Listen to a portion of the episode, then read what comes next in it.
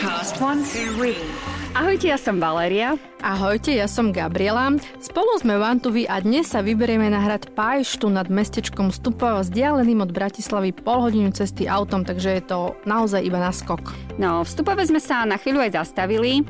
Vďaka svojej vynikajúcej polohe a prírodnému a kultúrnemu bohatstvu patrí medzi najnavštevovanejšie mesta a obce na Záhorí.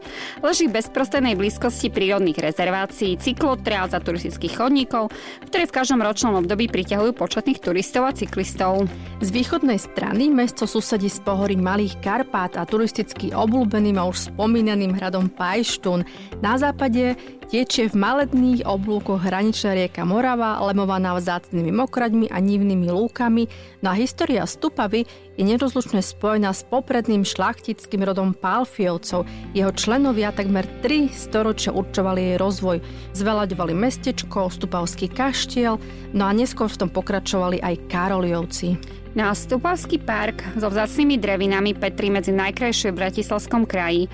Jedným z najobdivovanejších stromov je mohutný platan, je ich tam niekoľko, teda sú mohutné platany západné. Do zoznamu kultúrnych pamiatok bol spolu s kaštielom zapísaný v roku 1963. V súčasnosti je národnou kultúrnou pamiatkou.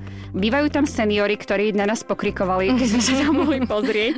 No a v súčasnosti sa v ňom konajú populárne dní zela a populárny folklórny festival Stupavský širák. No ak ste ešte neboli na hrade Pajštún, presnejšie na jeho ruine, je to takmer povinná jazda z pohľadu víkendového relaxu v bratislavskom okolí.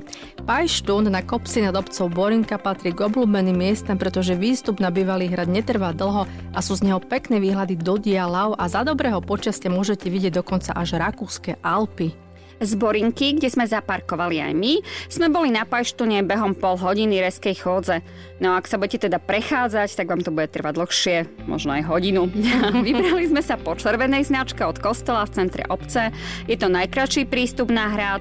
S parkovaním by to asi nemal byť problém. Nedaleko je taktiež autobusová zástavka, takže kľudne sem príďte autobusom. No a na Pajštún je možné prísť aj z iných smerov než z obce Borinka. Sú to napríklad trasy zo Záhorskej Bystrice či Marianky.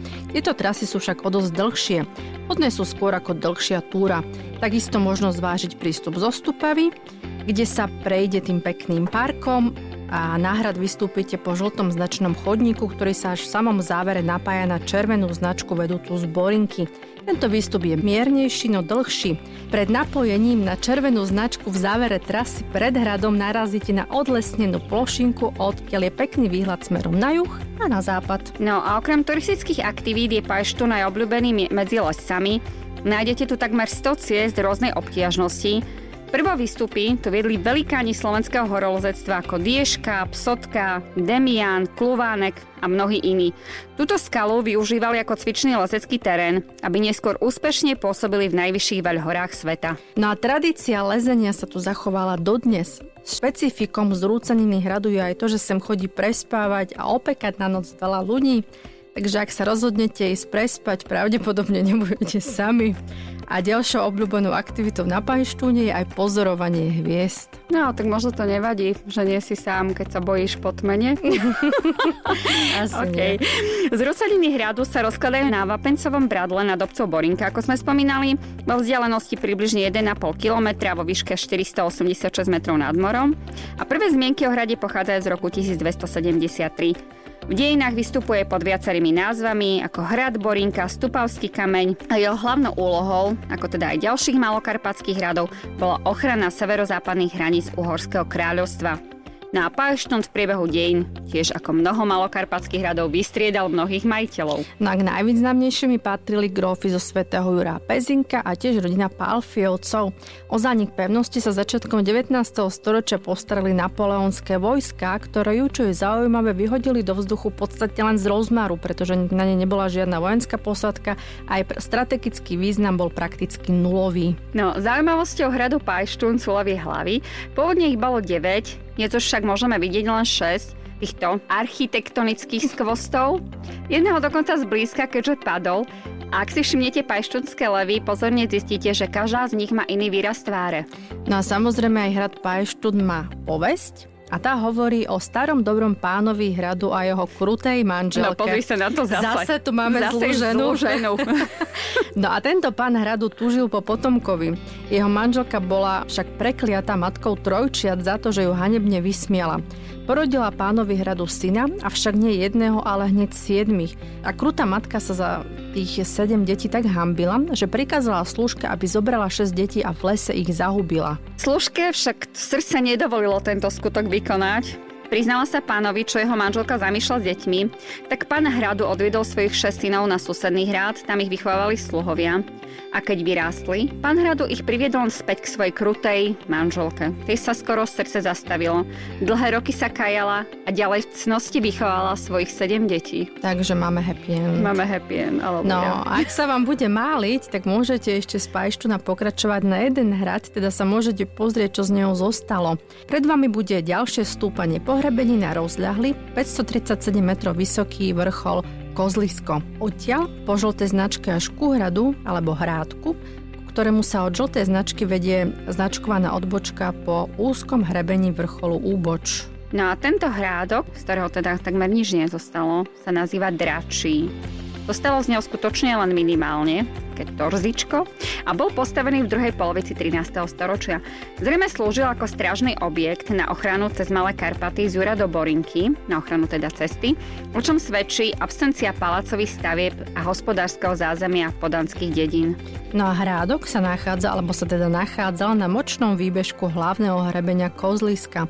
Tento je na jednom strane prerušený priekopom, ktorú v minulosti pravdepodobne premostovala lávka, po ktorej sa vstupovalo do hrádku. Jeho centrum bola mohutná väža. Zo začiatku bol hrádok opevnený len drevenými palisádami. Výraznejšej ochrany sa dočkal v 15. storočí v období husických a uhorsko-českých vojen. Hradok zanikol v druhej polovici 15. storočia, pravdepodobne práve počas lucických pádov. V prostredí hradku sa dá odpočinúť, nachádza sa tu stôl, lavica, je tu dokonca aj ohnisko. A napriek tomu, že hradok nikdy nebol sídlom urodzeného panstva, vo svojej knihe však spomína Juraj Červenák. Čo sa tam o ňom píše, Gabi? No je to taký trošku tragický príbeh, pretože on píše o tom, že v okolí Bratislavy boli unášané mladé dievčatá a tie tam boli potom držané na tomto dračom hrádku a spájal ich aj s starou známou Alžbetou Bátoriovou a ešte so starou známou paňou z hradu Tematín a to bola Anna Rosina. Presne takto. Áno, Takže no. určite si vypočujte aj tieto naše podcasty, aby ste si pripomenuli tieto príbehy. Tieto sú... strašné ženy ďalšie. Áno, áno. no a k zvyškom dračieho hrádku sa dostanete aj jednoduchšie, teda nemusíte vyliezť na pajštu na pokračovať, ale môžete ísť priamo k nemu z obce Borinka. Prejdete cez celú obec, budete pokračovať stále rovno po úzkej asfaltke, ktorá prechádza lesom. No a asi po 800 metroch natrafíte na voľný priestor vedľa cestičky, tam môžete zaparkovať a potom 15 minút kráčate takým mierne náročným výstupom na hrad po žltej trase. No a zaparkovať sa dá aj trochu ďalej, asi 300 až 400 metrov od spomínaného miesta po ceste, kde je o niečo väčšie miesto na zaparkovanie, no ale tak to už by sme tento výlet nemohli nazvať ani výletom. Ale dúfame, že vám sa výlet s nami páčil a že nás budete počúvať aj na budúce a budete nás teda sledovať a napíšte nám nejaké tipy, nech vieme, kam sa máme vybrať na budúce. A určite si pozrite naše sociálne siete a našu web stránku www one2v.eu a my sa tešíme na budúce. Ahojte. Ahojte.